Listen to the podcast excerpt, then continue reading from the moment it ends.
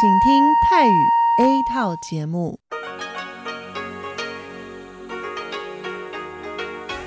ที่นี่สถานีวิทยุเรดิโอไต้หวันอินเตอร์เนชันแนล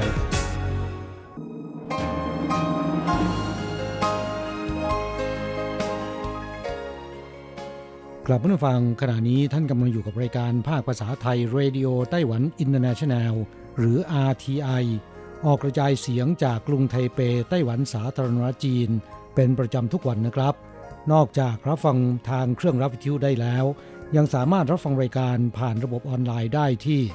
thai.rti.org.tw หรือที่ RTI Fanpage นะครับ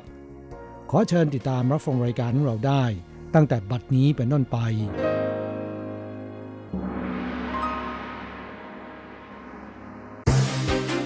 ลำดับแรก ขอเชิญติดตามรับฟัง ข่าวประจำวัน สวัสดีค่ะ คุณผู้ฟัง RTI ที่เคารพทุกท่านขอต้อนรับเข้าสู่ช่วงของข่าวประจำวัน จากสถานีวิทยุ Radio Taiwan International ในวันพฤหัสบดีที่ 16 กรกฎาคมพุทธศักราช 2563 นะคะ ข่าวไต้หวันวันนี้มีดิฉันมณพรชัยวุฒิเป็นผู้รายงานค่ะ มีรายละเอียดของข่าวที่น่าสนใจดังนี้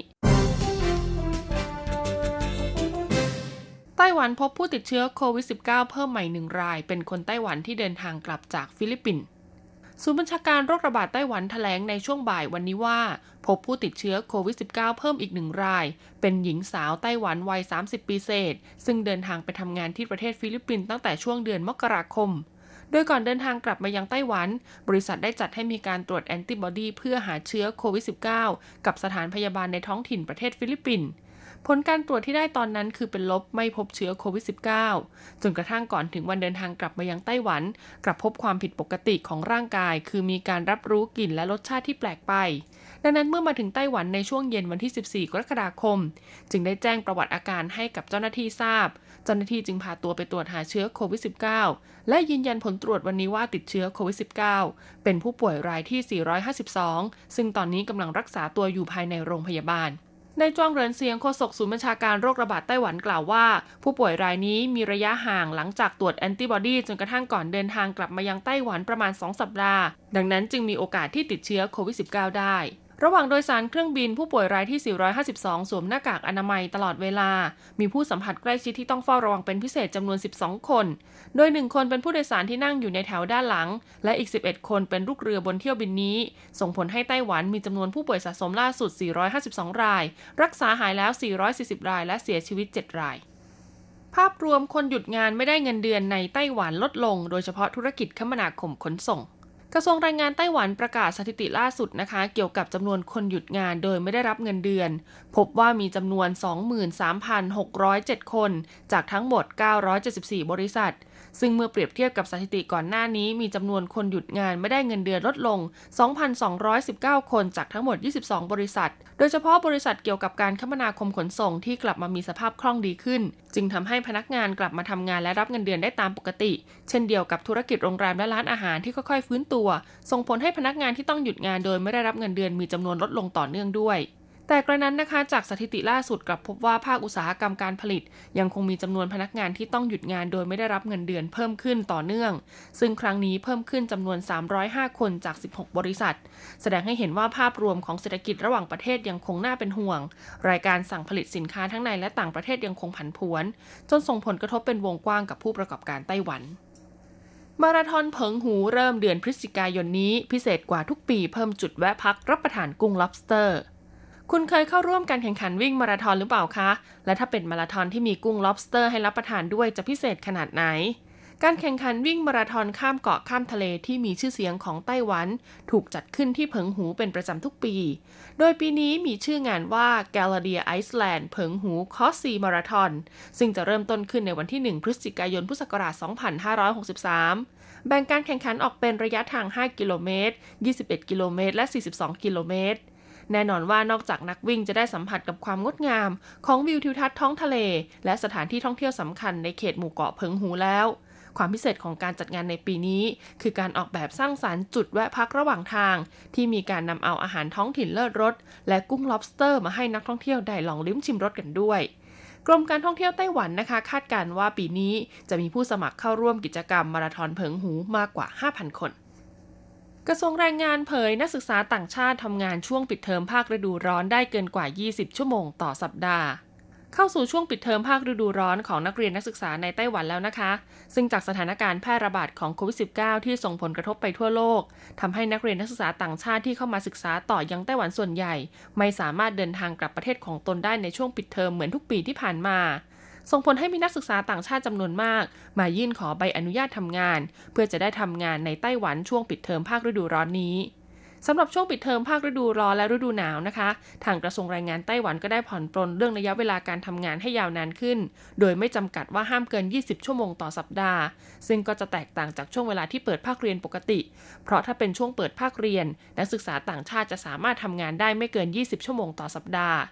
นอกจากนี้ค่ะก็ยังได้ย้ำเตือนถึงกฎหมายที่เกี่ยวข้องกับการทำงานของนักศึกษาต่างชาติ ว่าจะต้องมีใบอนุญาตทำงานอย่างถูกต้องตามกฎหมายด้วย ดังนั้นหากตรวจพบว่าไม่มีใบอนุญาตทำงานตามกฎหมาย มาตราที่ 43 จะมีระวางโทษปรับสูงสุด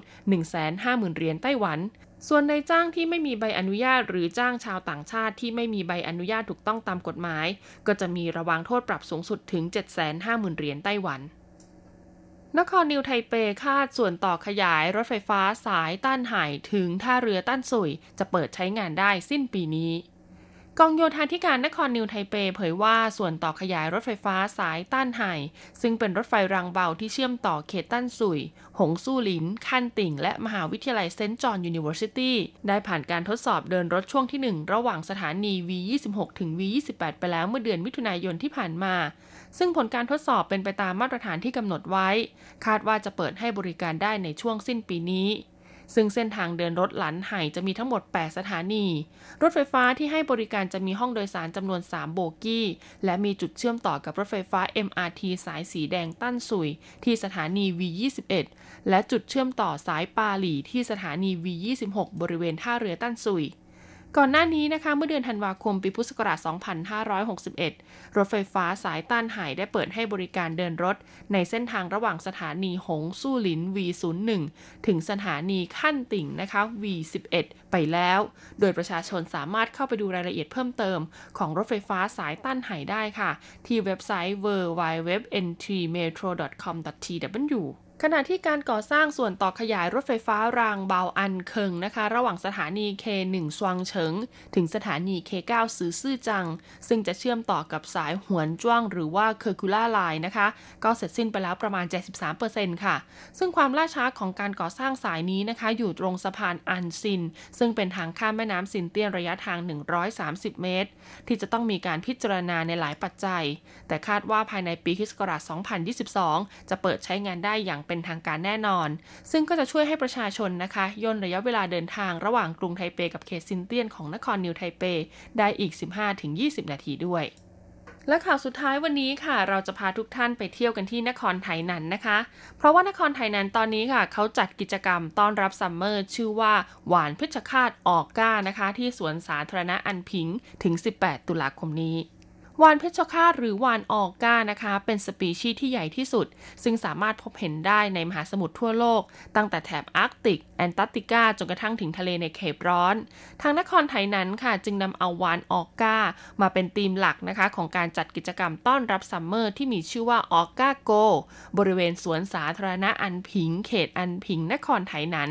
ระหว่างวันที่ 15 กรกฎาคม ถึง 18 ตุลาคมพุทธศักราช 2563 โดยเวลาที่เปิดให้เข้าชมงานนะคะ จะเริ่มตั้งแต่ 11 นาฬิกาถึง 22 นาฬิกา โดยภายในงานจะมีการติดตั้งหุ่นจำลองวานออก้าขนาดเสมือนจริง ซึ่งมีความยาว 2 เมตร ความสูง 10 เมตรนะคะ หรือเทียบเท่ากับตึก 3 ชั้นในโซนฝั่งทะเลสาบ ให้ประชาชนที่มาเข้าร่วมชมงานนะคะ ได้ถ่ายรูปเช็คอินกับวานออก้า นอกจากนี้ค่ะยังมีแพรสวนสนุกลมยางขนาดใหญ่ การแสดงด้านศิลปะวัฒนธรรม นิทรรศการอาหารเลิศรส และการแสดงพลุดอกไม้ไฟประกอบแสงสีเสียงในช่วงเวลากลางคืนของทุกวันด้วยสำหรับประชาชนที่สนใจจะเดินทางไปร่วมงานออกาโกนะคะ ก็สามารถเข้าไปดูรายละเอียดเพิ่มเติมได้ค่ะ บน Facebook นะคะ www.facebook.com/anpingorgago จบการรายงานข่าวไต้หวันต่อไปขอเชิญท่านรับฟังข่าวต่างประเทศข่าวประเทศไทย รวมถึงรายการอื่นๆที่น่าสนใจจากทางสถานี สวัสดีค่ะ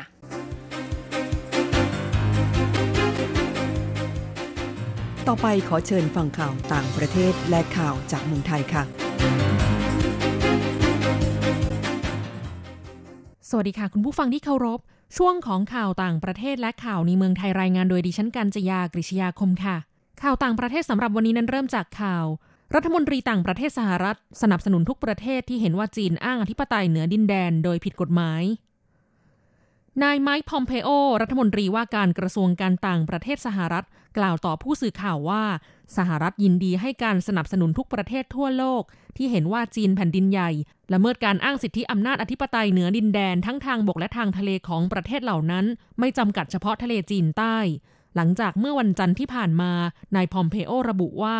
การอ้างสิทธิ์ของจีนแผ่นดินใหญ่ในทะเลจีนใต้ เป็นการกระทำที่ผิดกฎหมายอย่างสมบูรณ์ ด้านโฆษกกระทรวงการต่างประเทศสหรัฐกล่าวว่า สหรัฐยอมรับการควบคุมบริหารของญี่ปุ่น เหนือหมู่เกาะเซงกากุ และยอมรับในข้อกำหนดข้อที่ 5 ของสนธิสัญญาความมั่นคง ที่ครอบคลุมอาณาเขตภายใต้การปกครองของญี่ปุ่นซึ่งข้อกำหนดดังกล่าวกำหนดให้ญี่ปุ่น เป็นผู้ควบคุมหมู่เกาะเซงกากุ และให้สหรัฐเป็นผู้ปกป้อง แต่จีนแผ่นดินใหญ่และไต้หวัน กลับยังอ้างสิทธิเหนือหมู่เกาะเซงกากุ ทั้งนี้รัฐบาลญี่ปุ่นยืนยันว่า หมู่เกาะเซงกากุ เป็นส่วนหนึ่งของดินแดนญี่ปุ่น ทั้งในแง่ประวัติศาสตร์และกฎหมายระหว่างประเทศ และไม่มีประเด็นเรื่องอธิปไตยใด ๆ ที่ต้องคลี่คลาย ข่าวต่อไปแฮกเกอร์เข้าแฮกบัญชีทวิตเตอร์คนดังและบริษัทชื่อดัง เมื่อวันที่ 15 กรกฎาคมที่ผ่านมา คนร้ายไม่เปิดเผยนาม เข้าแฮกบัญชีทวิตเตอร์ของนักการเมืองที่มีชื่อเสียง ผู้นำทางธุรกิจและบริษัทชั้นนำเช่นอดีตรองประธานาธิบดีโจไบเดน ผู้สมัครเป็นตัวแทนพรรคเดโมแครตชิงตำแหน่งประธานาธิบดีสหรัฐ อดีตประธานาธิบดีบารักโอบามา คิมคาร์เดเชียนดาราเรียลิตี้ บิลเกตส์ผู้ร่วมก่อตั้ง Microsoft และอีลอนมัสก์ CEO Tesla รวมถึงบัญชีอย่างเป็นทางการของ Apple และ Uber ก็ถูกแฮ็กบัญชี Twitter ไปด้วยเช่นกัน โดยหลังจากแฮ็กได้แล้ว Twitter ปลอมได้โพสต์ในนามบัญชีเหล่านั้น และโพสต์ข้อความขอให้ผู้อ่าน โอนเงินสกุลดิจิทัลเข้าบัญชี โดยแจ้งว่าจะโอนเงินสกุลดิจิทัลกลับให้เป็น 2 เท่า หลังจากหลอกให้โอนบิตคอยน์ไปยังบัญชีต่างๆ มีการโอนแล้ว 400 ครั้ง รวมมูลค่า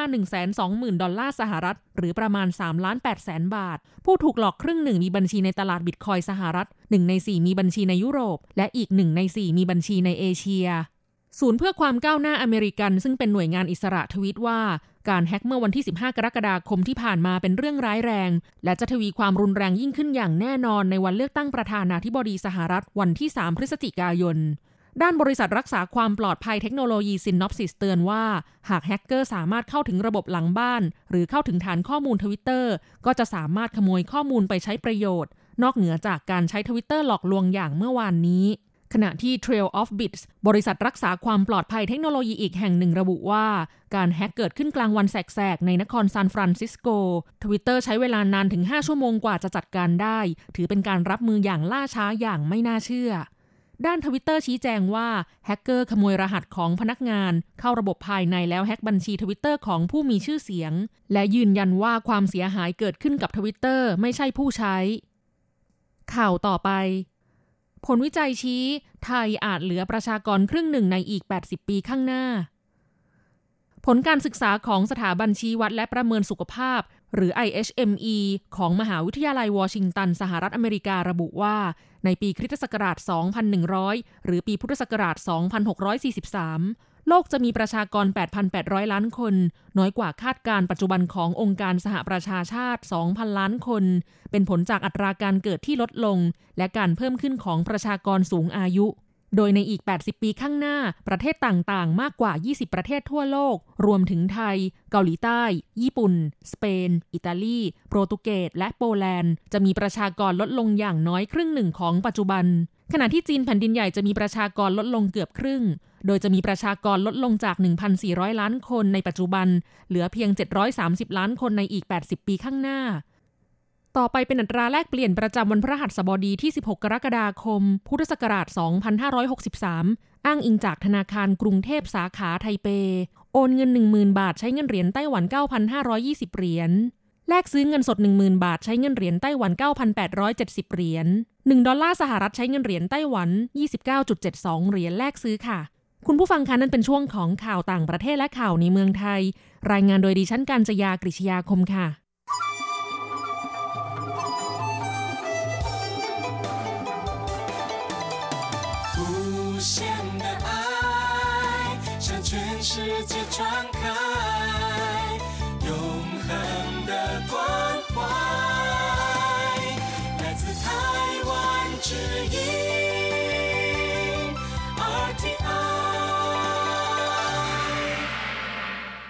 ครับคุณครับขณะนี้คุณกำลังติดตามรับฟังรายการภาคภาษาไทยจากสถานีวิทยุ RTI ซึ่งส่งกระจายเสียงจากกรุงไทเป ไต้หวันสาธารณรัฐจีนอยู่นะครับ และต่อไปนั้นขอเชิญคุณผู้ฟัง ติดตามรับฟังชีพประจรเศรษฐกิจ จากการจัดเสนอของกฤษณัยสายประพาส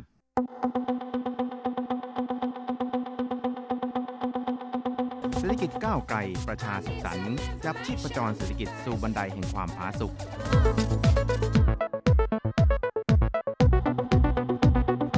จับชีพจรเศรษฐกิจกับกฤษณัยสายประพาส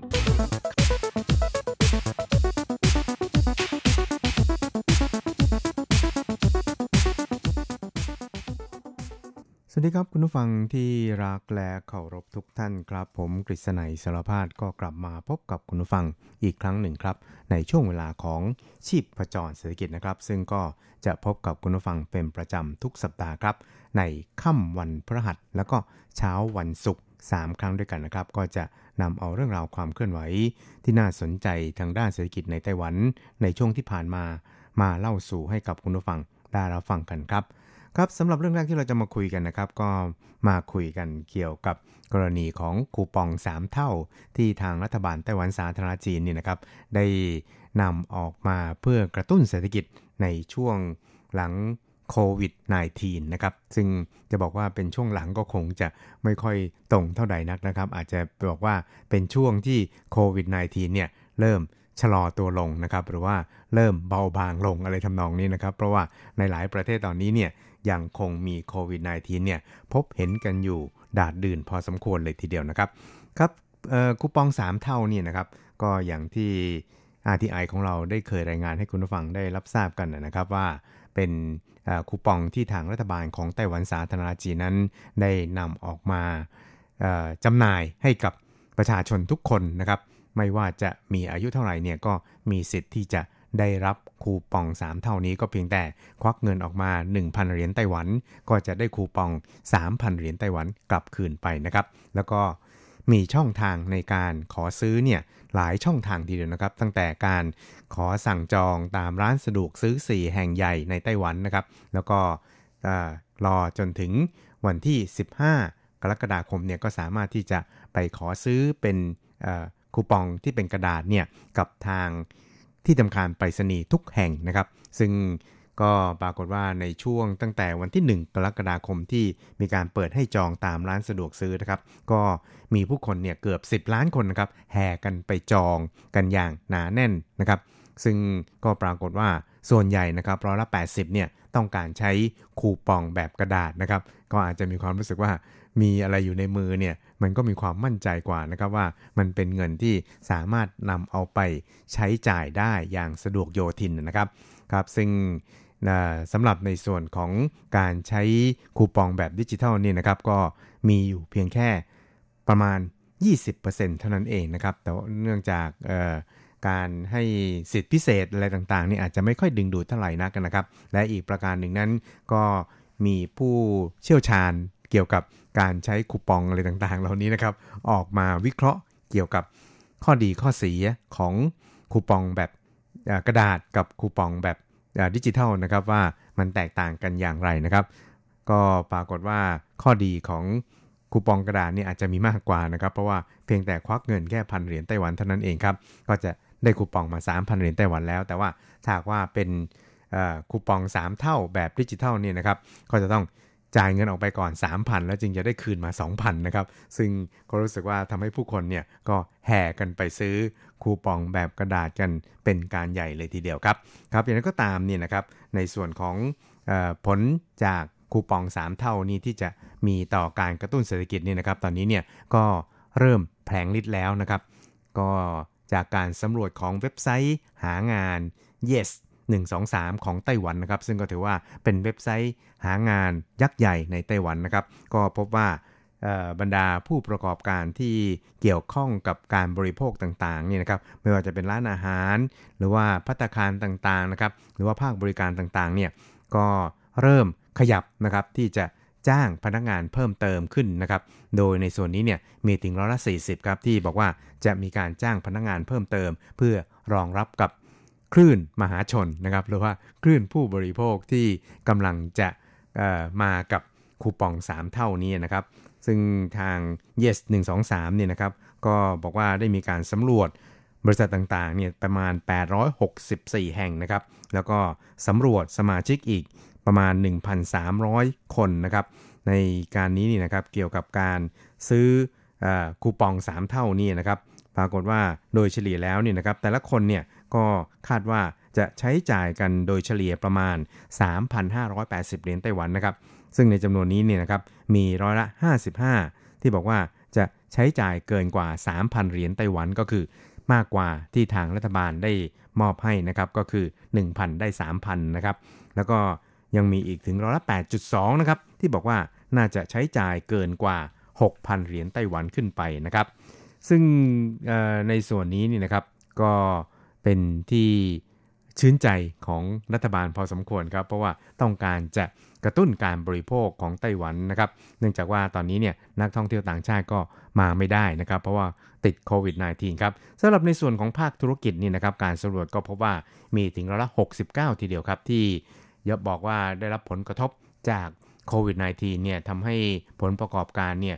หดตัวลงไปอย่างมากเลยทีเดียวนะครับ แล้วก็ในจำนวนนี้ร้อยละ66เนี่ยนะครับ ก็ประมาณการว่าก่อนสิ้นปีนี้เนี่ยนะครับ ก็น่าจะมีโอกาสฟื้นตัวขึ้นครับ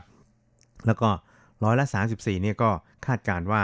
ในปีหน้านี่นะครับ อาจจะมีโอกาสฟื้นตัวขึ้นนะครับ ครับในการสำรวจนี้นะครับก็ยังพบว่าร้อยละ 58 ของวิสาหกิจที่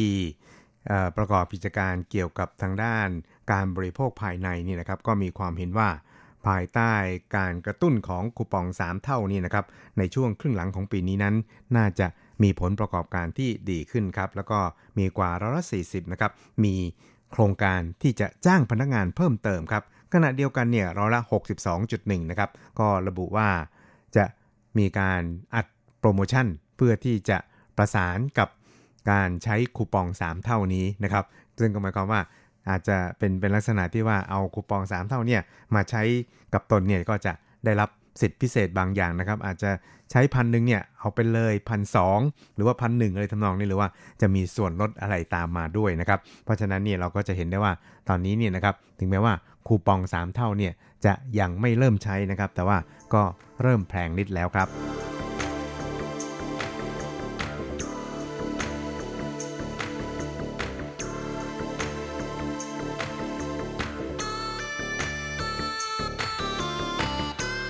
ครับอีกเรื่องครับเราไปดูเกี่ยวกับทางด้านพลังงานสะอาดในไต้หวันนะครับ ซึ่งก็รู้สึกว่าจะเป็นประเด็นที่หลายๆฝ่ายนี่ให้ความสนใจนะครับ เพราะว่าเดิมทีเนี่ยพลังงานสะอาดที่สุดเนี่ยนะครับก็เห็นจะได้แก่พลังงานที่มาจากการผลิตโดยพลังงานนิวเคลียร์นะครับ แต่ว่ามันก็มีปัญหาว่ากากนิวเคลียร์เนี่ยจะเอาไปฝังไว้ที่ไหนนะครับ แล้วก็ไอเอ่อรังสีของมันเนี่ยนะครับ มันก็อาจจะสร้างความไม่ ปลอดภัยให้กับผู้คนหรือว่าทำให้ผู้คนวิตกกังวลเนี่ยนะครับ เพราะฉะนั้นเนี่ยนโยบายของรัฐบาลท่านประธานาธิบดีใช่นะครับ ก็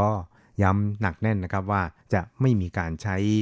พลังงานนิวเคลียร์มาผลิตกระแสไฟฟ้านะครับ แต่ว่าจะหันมาใช้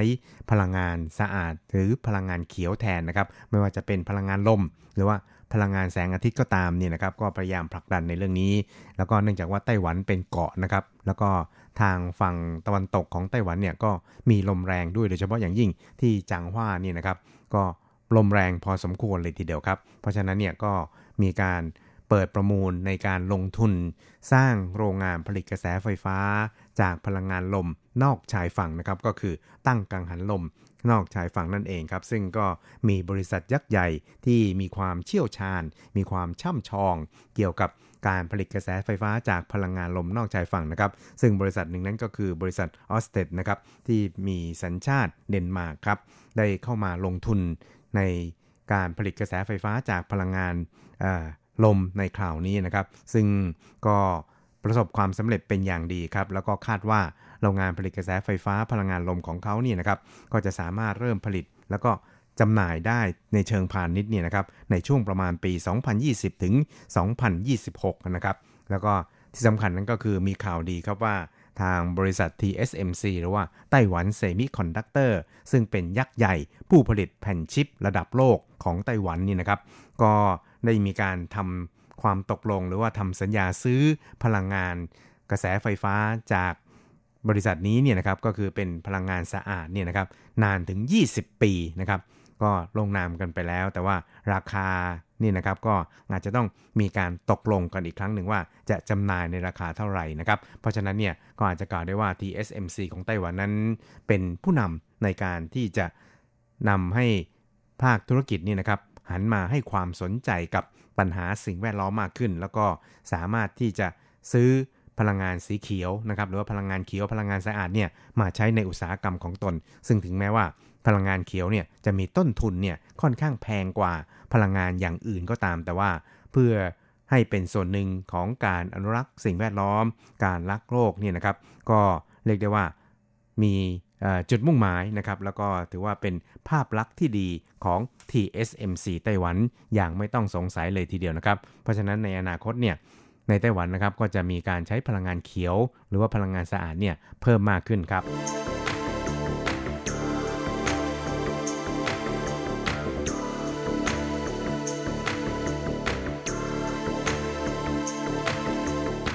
ครับเรื่องสุดท้ายที่เราจะมาคุยกันในวันนี้นะครับ ก็เป็นเรื่องราวเกี่ยวกับทางสถาบันวิจัยเทคโนโลยีอุตสาหกรรม หรือว่า ITRI ของไต้หวันนะครับ ก็ได้มีการวิเคราะห์เกี่ยวกับสถานการณ์หลังยุคโควิด -19 แล้วนี่นะครับ เศรษฐกิจของไต้หวันจะก้าวไปสู่ในทิศทางใดโดยเฉพาะอย่างยิ่งภาคอุตสาหกรรมของไต้หวันนั้น ก็จะต้องมีการปรับตัวนะครับ เพื่อให้สอดคล้องกับสถานการณ์ปัจจุบันด้วยนะครับ ซึ่งทาง ITRI หรือว่า ITRI ของไต้หวันนี่นะครับ ก็ได้มีการศึกษาแล้วก็ระบุก็บอกว่าตอนนี้เนี่ยนะครับอุตสาหกรรมภาคการผลิตของไต้หวันนั้น จะต้องมีการเปลี่ยนแปลงใน 3 ด้านใหญ่ด้วยกันนะครับ ซึ่งก็ประกอบไปด้วยการเปลี่ยนแปลงเส้นสายการผลิตนะครับออกจากจีนนะครับ แล้วก็จะต้องออก้าวเข้าสู่เศรษฐกิจที่เรียกกันว่าไม่จำเป็นต้องมีตัวตนหรือว่าสัมผัสไม่ได้นะครับ แต่ว่า สามารถที่จะนำเอามาเป็นส่วนหนึ่งในโครงสร้างทางเศรษฐกิจได้ครับ และอีกประการหนึ่งนั้นก็คือโอกาสทางด้านธุรกิจเกี่ยวกับ Internet of Things ของการรักษาพยาบาลด้วยนะครับ ซึ่งนั่นก็หมายความว่าการรักษาพยาบาลในอนาคตนั้น อาจจะไม่จำเป็นต้องไปหาหมอด้วยตนเองนะครับ แต่ว่าใช้ IoT เนี่ยนะครับ มารักษาพยาบาลกันนั่นเองครับ ครับ ITRI หรือว่า ITRI ของไต้หวันนะครับ ก็ถือว่าเป็นสถาบัน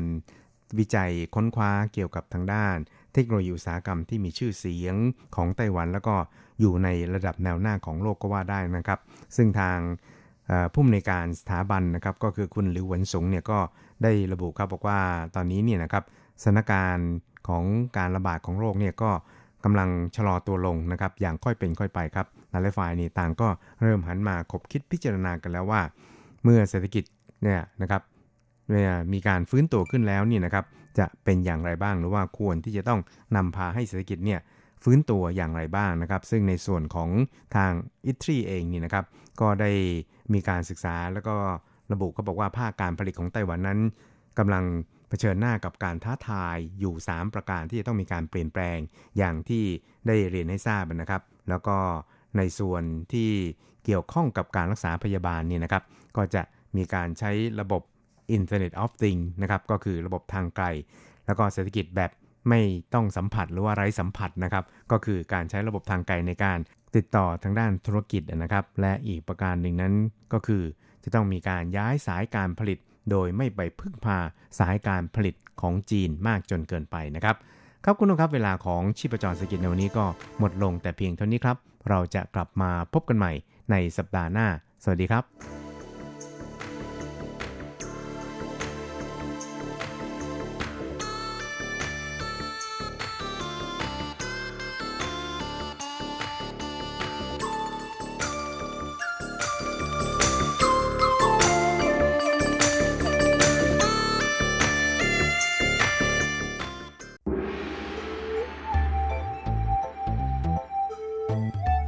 ถึงโลก จะหมุนไว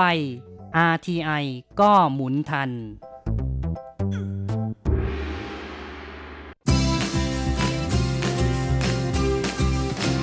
ข่าวเด็ดกีฬามัน รู้ลึกฉับไว ไม่ว่าที่ไหนในโลกกว้างกับทีระยางและเจาะลึกกีฬาโลก สวัสดีครับคุณฟังทุกท่านผมธีระยางพร้อมด้วยเจาะลึกกีฬาโลกประจำสัปดาห์นี้ก็กลับมาพบกับคุณฟังอีกแล้ว เช่นเคยเป็นประจำพร้อมข่าวกีฬาเด็ดๆ มันๆ จากทั่วโลกและสำหรับสัปดาห์นี้เราก็มาเริ่มกันที่ข่าวคราวของแวดวงกีฬาฟุตบอลหญิงของไต้หวันกันนะฮะมาช่วงนี้อาจจะมี การติดตามข่าวคราวความเคลื่อนไหวของลีกฟุตบอลหญิงไต้หวันนะที่เรียกกันว่าไต้หวันมู่หลันฟุตบอลลีกนะมากเป็นพิเศษ เพราะว่าว่ามีนักฟุตบอลไทยนะก็คืออคุณปุ๋ยพิสมัย ศรไสยนะฮะนักฟุตบอลหญิงทีมชาติไทยซะด้วยนะฮะมาลงสนามโม่แข้งให้กับต้นสังกัดในไต้หวันก็คือทีมอินเตอร์เถาหยวนสำหรับใครที่สนใจเรื่องราวของฟุตบอลลีก ไต้หวันมู่หลันฟุตบอลลีกนะฮะก็อย่าลืมกลับไปรับฟังรายการเมื่อสัปดาห์ก่อนนะผมได้หยิบเอารายละเอียดของการแข่งขันนะแล้วก็วิธีการตัดสินหาแชมป์มาเล่าให้ฟังไปอย่างค่อนข้างจะละเอียดแล้วนะสัปดาห์นี้เราก็มาติดตามความคืบหน้าของผลการแข่งขันนัดที่ 10นะของฤดูกาลนี้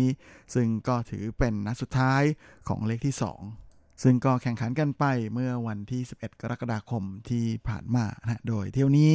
ก็ย้ายวิกไปแข่งกันที่จังหวัดฮวาเหลียนนะฮะกับสนามกรีธากลางจังหวัดฮวาเหลียน ซึ่งก็มีการแข่งขันกัน 3 คู่ตามปกติเหมือนเคยนะฮะโดยทีมของอคุณปุ๋ยก็คือเทาหยวนกัวจี้นะหรืออินเตอร์เทาหยวนนั้นก็ลงสนามก่อนเลย โดยพบกับไทเปบราโวนะหรือไทเปสงจัน โดยการแข่งขันของคู่นี้ส่วนใหญ่บอลนั้นจะคลุกคลีอยู่กลางสนามนะฮะแต่เป็นฝ่ายของอินเตอร์เถาหยวนได้จังหวะทำประตูก่อนนะในช่วงครึ่งแรกจากลูกยิงของเฉินเยี่ยนผิงนะที่ยิงถากเสาออกไปนิดเดียวนะแต่หลังจากนั้นกลับเป็นฝ่ายของบราโวที่เริ่มตั้งเกมได้นะจนกลับมาค่อยๆทำเกมรุกบุกเข้าใส่แล้วก็บด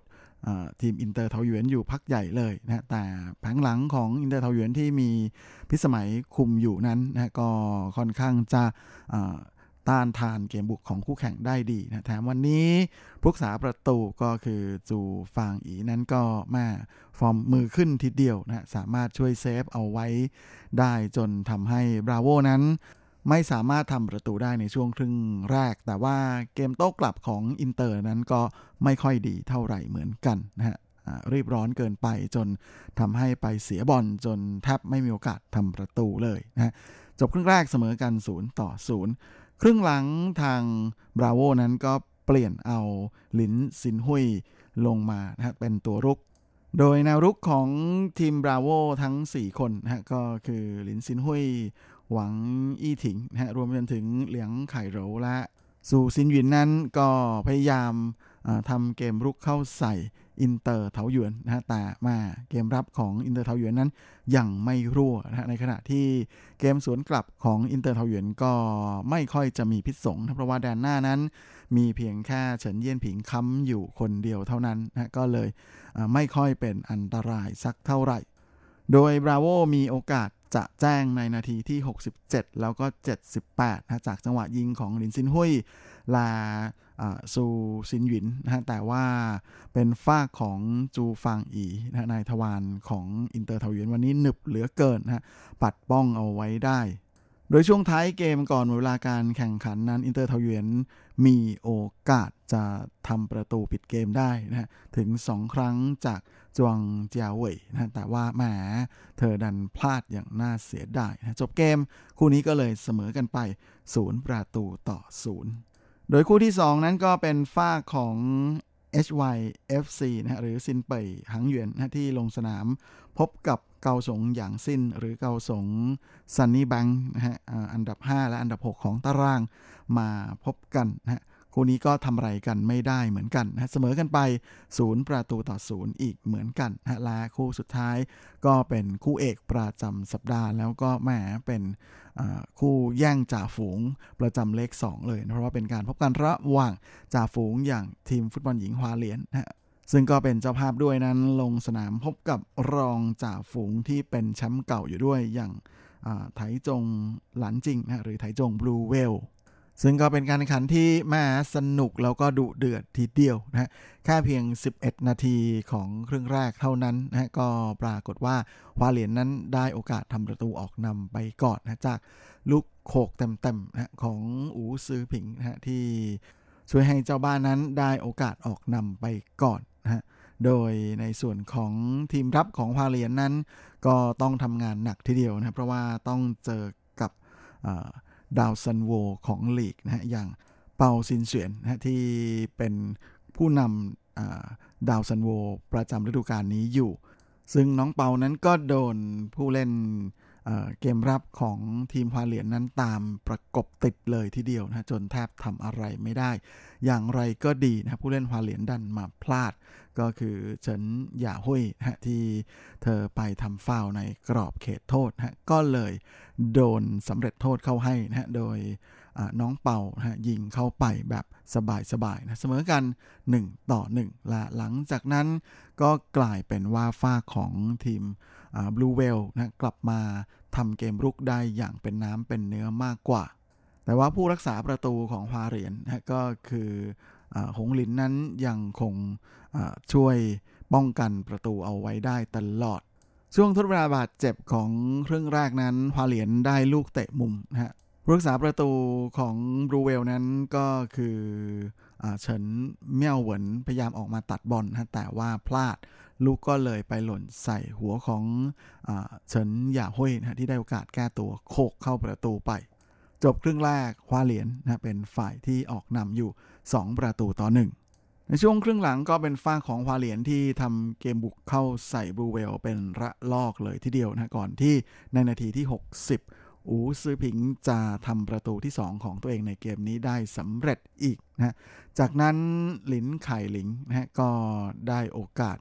บวกประตูเพิ่มให้กับฮวาเหลียนอีกนะในนาทีที่ 62 จนทำให้ ฮวาเหลียนนั้นนำห่างถึง 4 ต่อ 1 อย่างไรก็ดีไถจงบลูเวลก็ไม่ยอมแพ้ง่ายๆนะในนาทีที่ 72 เปาซินเสวียนก็ได้โอกาสยิงลักไก่ จากระยะไกลนะเข้าประตูไป ไล่ตามมาเป็น 2 ต่อ 4 บลูเวลเหมือนจะมีฮึดนะกลับมาสู้ แต่ว่าฮวาเหลียนเองก็ไม่ยอมแพ้นะยังคงทำเกมรุกเข้าใส่อย่างต่อเนื่องและในนาทีที่ 87นะก็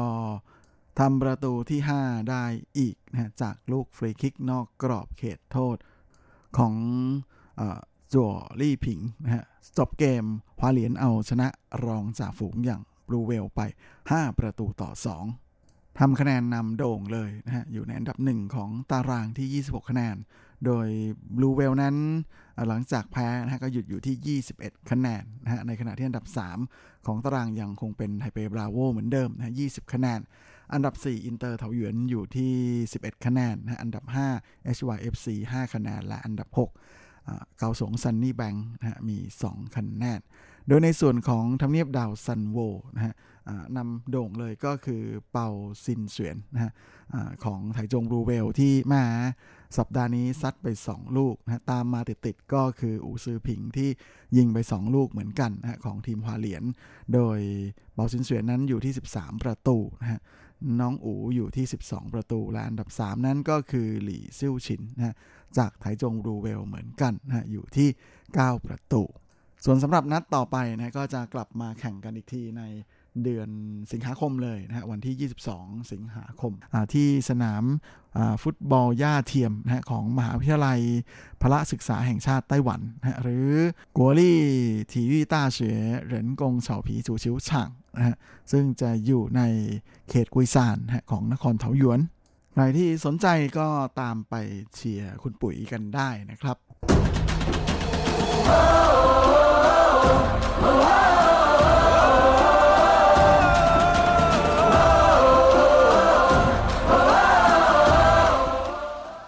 นะสำหรับข่าวทิ้งท้ายของรายการในวันนี้นะฮะมาช่วงนี้ก็มีการจัดมาราธอนอีกแล้วนะฮะกันเยอะเหลือเกินนะครับเพราะว่าช่วงต้นปีครึ่งปีแรกนั้นโดนอั้นนะฮะก็มาอัดจัดกันในช่วงครึ่งปีหลังนะฮะอาทิตย์แล้วจำได้ผมเพิ่งจะหยิบเอาเรื่องของการวิ่งมาราธอนทัวร์นาเมนต์ที่โทโรโกะนะฮะมาฝากกันสัปดาห์นี้ก็มีข่าวของ การแข่งขันวิ่งมาราธอนข้ามทะเลนะฮะที่เกาะเพิงหูนะฮะหรือรายการเพิงหู Cross Sea Marathon นะฮะซึ่งจะจัดขึ้นวันที่ 1 พฤศจิกายนที่จะถึงนี้ โดยทัวร์นาเมนต์นี้ถือเป็นหนึ่งในรายการวิ่งมาราธอนการแข่งขันวิ่งมาราธอนที่ได้รับการรับรองในระดับนานาชาตินะฮะก็เป็นอะไรที่น่าสนใจทีเดียวนะฮะลาปีนี้ทางผู้จัดเขาก็ประกาศแล้วนะฮะว่า การวิ่งมาราธอนในปีนี้นั้นจะไม่มีไม่ไม่ใช่เป็นแบบที่วิ่งไปแล้วก็วิ่งกลับตามเส้นทางเดินนะจะจะวิ่งไปเรื่อยๆเลยนะฮะเพราะฉะนั้นการแข่งในส่วนของกลุ่มต่างๆ ที่มีการจัดการแข่งขันทั้งกลุ่ม 5K นะ5กิโล หรือว่าฮาฟมาราธอนที่ 21K นะแล้วก็ฟูลมาราธอน 42K และก็มีการแข่งขันวิ่งผลัดมาราธอน 42K ด้วย ก็จะมีเส้นชัยอยู่ที่จุด ตามเส้นทางต่างๆนะฮะที่ไม่พร้อมไม่เหมือนกันนะไม่เหมือนอาการแข่งขันวิ่งมาราธอนทั่วไปที่ส่วนใหญ่จะวิ่งวนกลับมาที่เดิม โดยหนึ่งในผู้จัดงานนะก็คือทางสำนักงานบริหารอุทยานท่องเที่ยวเผิงหูนะของกรมการท่องเที่ยวไต้หวันนั่นก็ได้ออกมาเปิดเผยว่าที่ผ่านมานะก็จะมีผู้มาสมัครเข้าร่วมวิ่งรายการนี้นะประมาณ 2-3,000 คนนะปีนี้ คาดว่าน่าจะมีผู้สมัครประมาณ 3,000 ถึง 3,500 คน โดยที่ผ่านมานั้นปกติก็จะมีนักวิ่งต่างชาตินะประมาณ 20 กว่าจาก 20 กว่าประเทศ มาร่วมลงแข่งนะแต่ปีนี้ก็เชื่อว่าแหมไม่น่าจะมีโอกาสมาได้นะเนื่องจากปัญหาในเรื่องของการตรวจกักกันโรคอย่างไรก็ดีก็มีการรับจำนวนจำกัดในแต่ละกลุ่มนะฮะ โดยในส่วนของ ฟูลมาราทอน 42.195 กิโลเมตรนั้น ก็จะรับสมัครแค่ 800 คนนะค่าสมัคร 1,200 NT นะฮะให้เวลาวิ่งสูงสุด 6 ชั่วโมงครึ่งนะฮะแล้วก็ในส่วนของฮาฟมาราทอนคือ 21 กิโลเมตรนั้น ก็รับสมัคร 1,200 คนนะฮะค่าสมัคร 1,000 NT ให้เวลาวิ่ง 4 ชั่วโมงนะฮะส่วน ฟูลมาราทอนแบบวิ่งผลัดนั้น ก็จะเป็น 4 คนต่อ 1 ทีมนะฮะจะรับทั้งหมด 75 ทีม 300 คน ค่าสมัครทีมละ 4,000 NT โดยให้เวลาวิ่ง 6 ชั่วโมงครึ่งเหมือนกัน ในขณะที่ในส่วนของฟันมาราทอนอย่างการวิ่ง 5 กิโลเมตรนั้น ก็จะรับสมัคร 700 คนนะฮะค่าสมัคร 500 NT ให้เวลาวิ่ง 1 ชั่วโมงครึ่ง เดี๋ยวไงผมจะเอาเว็บอของอการแข่งขันนะฮะไปแปะเอาไว้ในเว็บของสานทางสถานีอีกเหมือนเช่นเคยนะใครที่สนใจนั้นก็สามารถเข้าไปคลิกเพื่อที่จะไปลงสมัครได้นะฮะ โดยทางผู้จัดเขาก็ประกาศแล้วนะฮะว่าสำหรับผู้สมัครนั้นก็จะได้รับของที่ระลึกนะฮะรวมราคามูลค่าสูงสุดเนี่ยถึง 4,000 NT เลยทีเดียวนะสำหรับผู้สมัคร ทุกรายนะอันนี้ก็แล้วแต่แพ็กเกจที่คุณสมัครนะจะได้ของไม่เหมือนกันนะโดยในส่วนของสำนักบริหารวิทยานท่องเที่ยวเพิงหูนะฮะก็ออกมาให้ข่าวเพิ่มเติมเหมือนกันนะว่าคาดว่านะจะมีผู้นักผู้มาร่วมลงแข่งประมาณ 3,500 คนนะแล้วก็น่าจะมีทีมเชียร์ที่จะตามมาอีกประมาณไม่น้อยนะก็เชื่อว่าน่าจะมีประมาณ 5,000 คนนะลาคาดว่าการจัด การแข่งขันมาราธอนครั้งนี้เนี่ยก็จะช่วยสร้างความคึกคักให้กับตลาดท่องเที่ยวของเพิงหูนะคิดเป็นมูลค่าได้มากกว่า 30 ล้าน NT เลยทีเดียว ก็ถือเป็นการสร้างความคึกคักให้กับเพิงหูในช่วงเดือนพฤศจิกายนนะที่ถือเป็นหน้าโลซีซั่นของทางนู้น ยังไงใครที่ไม่เคยไปเพิงหูนะก็ลองไปดูได้เหมือนกันนะเป็นอะไรที่น่าสนุกแล้วก็ได้ประสบการณ์อีกแบบหนึ่งของการท่องเที่ยวตามเกาะนอกเลยทีเดียวและเวลาของรายการสัปดาห์นี้ก็หมดลงสลาวนะฮะผมก็คงจะต้องขอตัวขอลาไปก่อนในเวลาเพียงเท่านี้ไว้เราค่อยกลับมาพบกันอีกครั้งอาทิตย์หน้าเช่นเคย ในวันและเวลาเดียวกันนี้สำหรับวันนี้ขอให้ท่านโชคดี มีความสุขสุขภาพแข็งแรงกันทุกนาทุกคนเฮ้งๆและสวัสดีครับ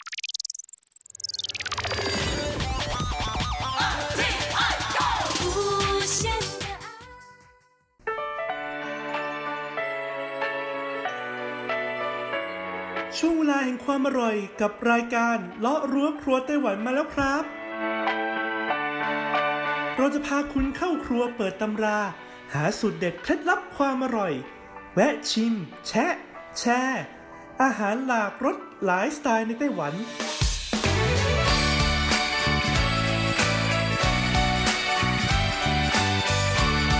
ที่มาพร้อมกับไอเดียสร้างสรรค์และสุขภาพ เสิร์ฟความอร่อยโดยดีเจยุ้ยมณพร ชัยวุฒิ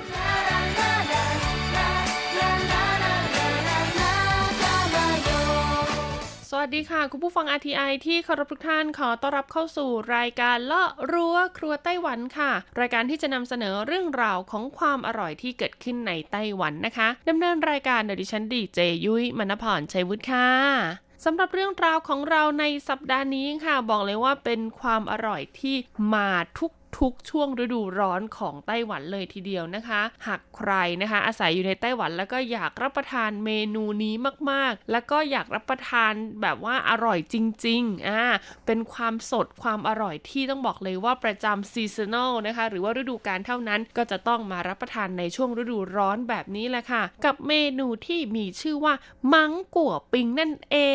ง ต้องบอกเลยละค่ะว่าเมนูมังกัวปิง หรือว่ามะม่วงกับน้ำแข็งใสรูปแบบต่างๆนะคะ จะได้รับความนิยมมากๆ ในช่วงฤดูร้อนแบบนี้ค่ะ เพราะว่ามะม่วงไต้หวันทุกสายพันธุ์เลยทีเดียวนะคะ จะเจริญเติบโตได้ดีในช่วงฤดูร้อนแบบนี้ ยิ่งไปกว่านั้นค่ะ รสชาติของเขาเนี่ยจะมีทั้งเปรี้ยวทั้งหวานอยู่ในลูกเดียวกันนะคุณผู้ฟังซึ่งเป็นรสชาติที่กลมกล่อมแล้วก็ลงตัวมากๆค่ะ ดังนั้นใครที่เป็นสาวกมะม่วงนะคะ หรือว่าชอบรับประทานมะม่วงเนี่ยแนะนำเลยนะคะ ว่าจะต้องรับประทานเฉพาะในช่วงฤดูร้อนเท่านั้น คุณจะสัมผัสได้ถึงรสชาติความอร่อยของมะม่วงไต้หวันอย่างแท้จริงเลยทีเดียว อย่างตัวยุ้ยเองก็เป็นหนึ่งในสาวกคนรักการรับประทานมะม่วงค่ะ ชอบรับประทานมะม่วงทุกแบบเลยทั้งมะม่วงสุกมะม่วงดิบนะคะ แต่ก็ต้องบอกเลยแหละค่ะว่าถ้าจะทานมะม่วงสุกให้อร่อยเนี่ยก็จะต้องทานเฉพาะในช่วงฤดูร้อนเท่านั้นคุณผู้ฟัง เรียกได้ว่าหยิบลูกไหนนะ หยิบได้เลยไม่มีพลาดแน่นอนรสชาติเนี่ย standard เหมือนกันหมดนะคะ แต่ถ้าเป็นในฤดูกาลอื่นเนี่ยอาจจะต้องทำใจนิดนึงค่ะ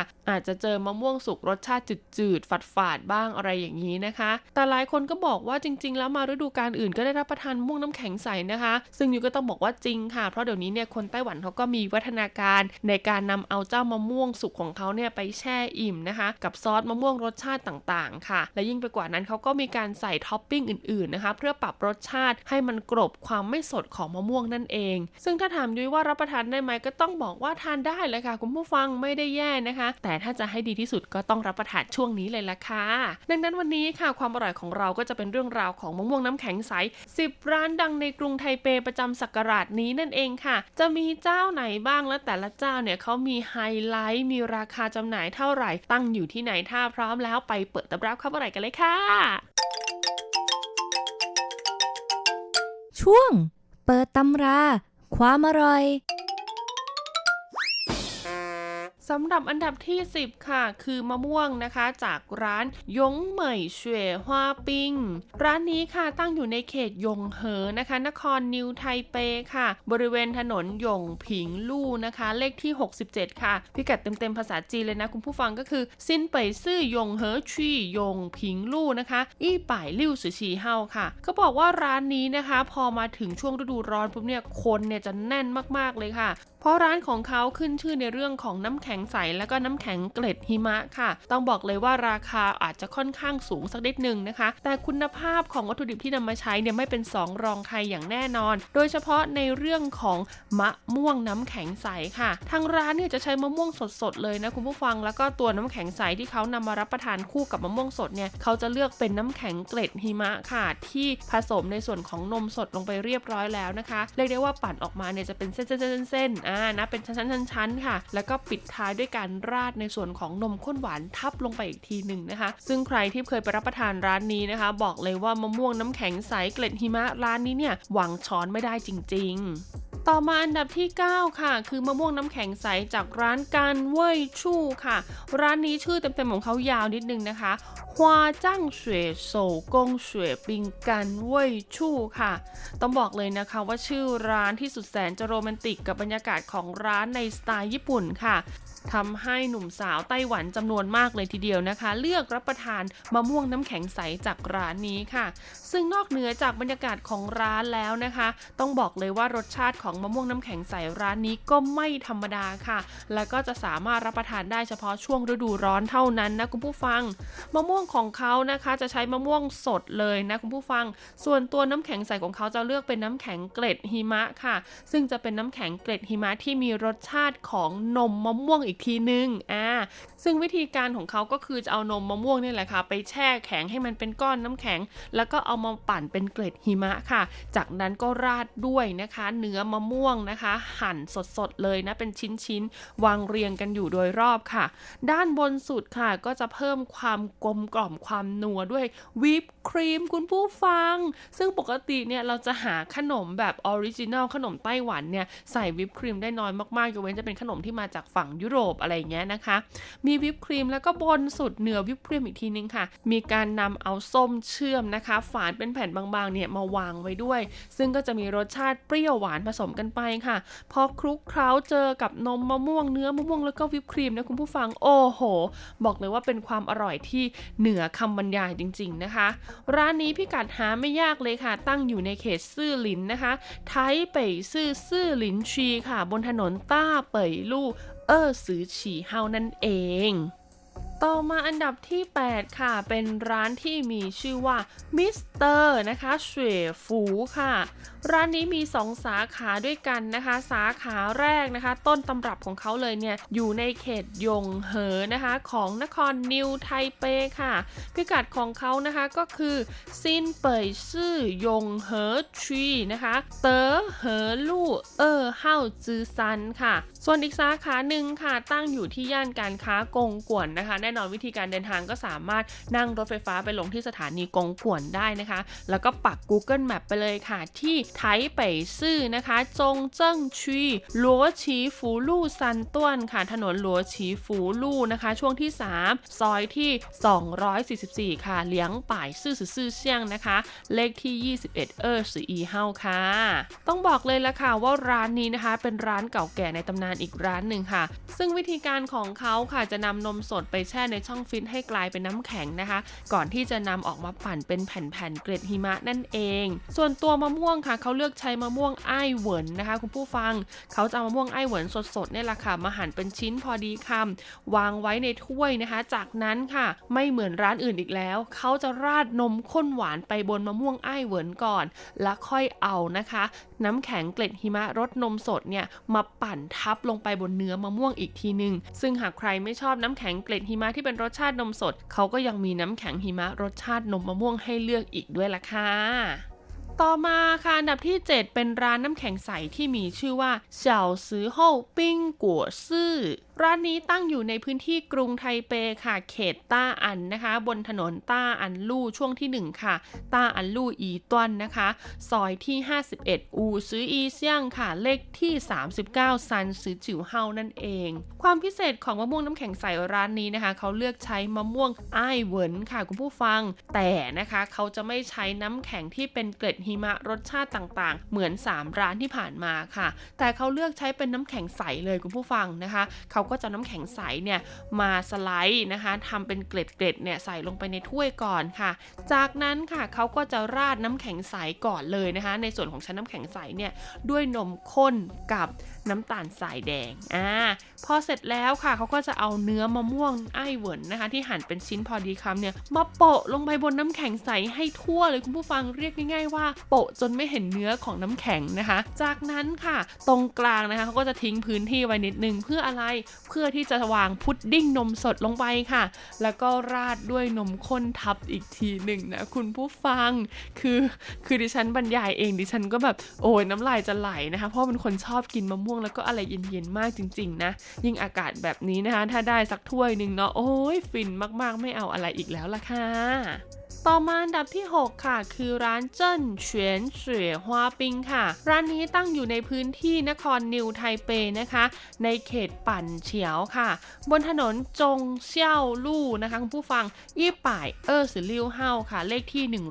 126 นั่นเอง ต้องบอกเลยว่าร้านนี้ก็ถือว่าเป็นร้านเก่าแก่ของเขตปั่นเฉียวนะคะ ที่สำคัญค่ะเมนูมะม่วงเนี่ยจะมีให้รับประทานเฉพาะในช่วงฤดูร้อนเท่านั้น วิธีการทำของเขาค่ะ ร้านนี้ต้องบอกเลยว่าไม่ค่อยยากเท่าไหร่นะคะ เขาเลือกใช้ในส่วนของมะม่วงไอ้เหวินนะคะ แล้วก็มะม่วงอีกประเภทหนึ่งนะ ซึ่งจะลูกใหญ่ๆหน่อยยูไม่แน่ใจว่าคนไต้หวันเนี่ยเขาเรียกมะม่วงแบบนั้นว่าอะไรมาผสมกัน เพราะเขาบอกว่าไอ้เหวินเนี่ยจะมีรสชาติหวานนะคะ ส่วนอีกอันเนี่ยจะมีเปรี้ยวอมหวาน ดังนั้นพอมาผสมกันแล้วนะคะ ทานคู่กับน้ำแข็งใสเนี่ยจะเป็นรสชาติความอร่อยที่ค่อนข้างลงตัวมากๆหวานๆเปรี้ยวๆนะคะ ตัวน้ำแข็งใสเองค่ะ เขาเลือกใช้เป็น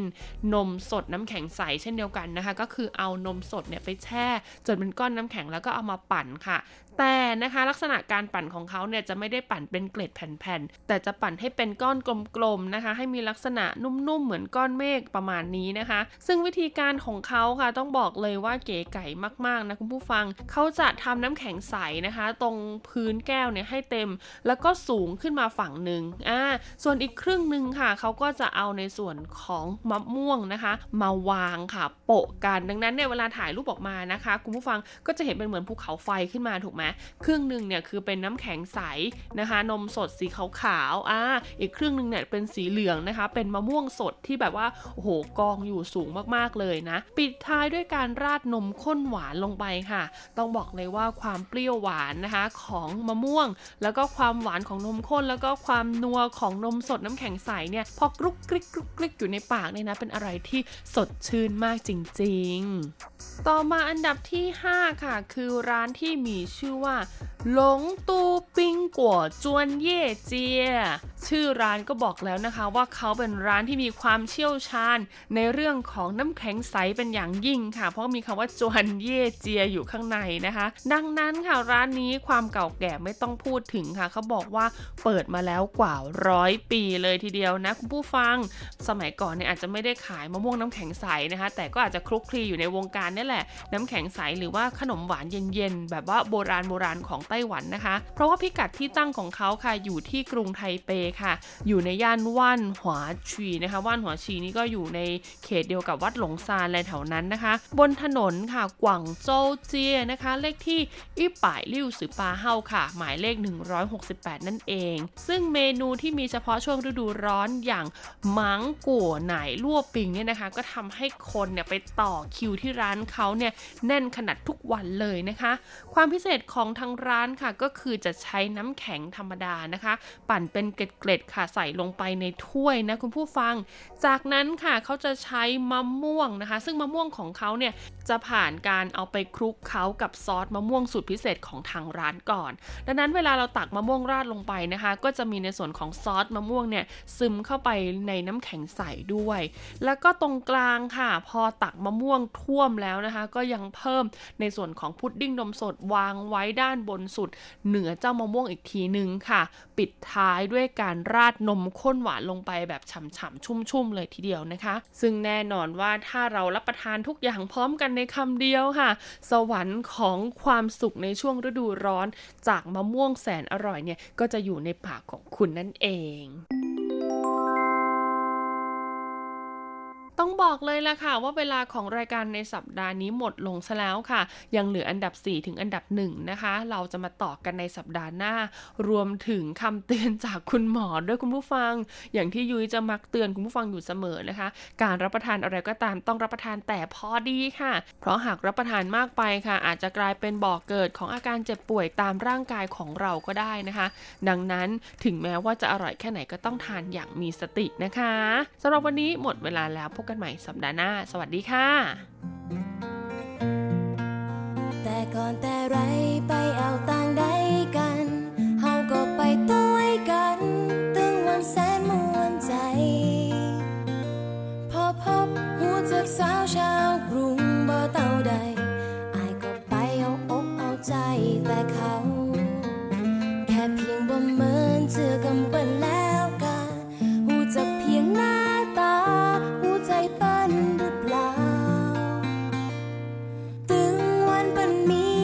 time.